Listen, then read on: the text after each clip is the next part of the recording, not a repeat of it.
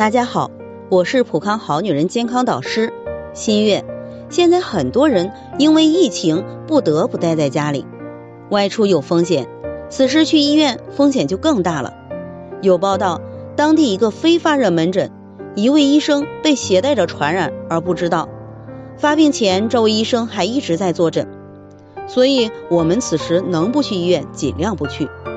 不过，除了当前的新型冠状病毒肺炎，如果生活饮食不注意，还是会出现其他方面的问题，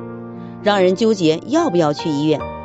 这不，会员马女士咨询我们，这两天嗓子疼，眼睛红，也不发烧，十二月底就回老家了，没有接触过外来人员，不过还是很担心，不知道该怎么办。问要不要去医院？根据马女士的接触史及饮食作息情况，大概是积食、消化不良及上火所导致的。马女士因为疫情不能出门，家里食物充足，天天和家人围在一起吃火锅，晚上熬夜，早上起来的晚，早饭和午饭一起吃，吃完火锅嘴还闲不下来，边看电视边嗑瓜子，又不爱喝水。几天才大便一次，结果积食之火、辛辣之火、熬夜之火就爆发了，火往上走，累积嗓子、眼睛。这样的情况如果不发烧，一般不用去医院处理，马上调节生活习惯，饮食清淡，少吃辛辣生冷，适当多吃些蔬菜杂粮。晚上早些睡，白天要适当的多喝水，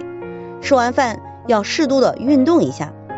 可以喝些山药山楂肽养颜膏健脾消食，喝些梨膏滋阴润肺，